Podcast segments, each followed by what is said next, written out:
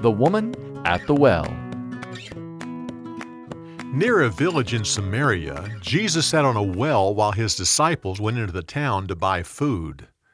A woman came to the well, and Jesus asked her for a drink of water. She said, Jews usually don't talk to Samaritans. Ah, you should be asking me for living water. Sir, the well is deep, and you don't have a bucket.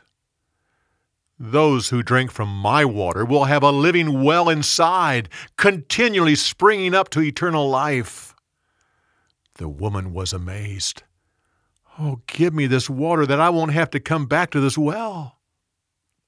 Jesus told her to go get her husband, but she denied having one. You've had five husbands, and the one you're living with now is not your husband.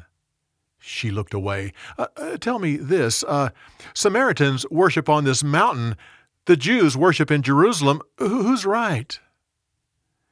God is looking for those who will worship Him in spirit and truth.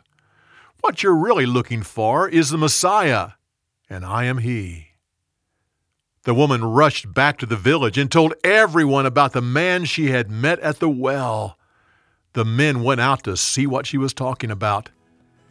Jesus ended up spending a couple of days in Samaria, and many believed on him as their Lord and Savior.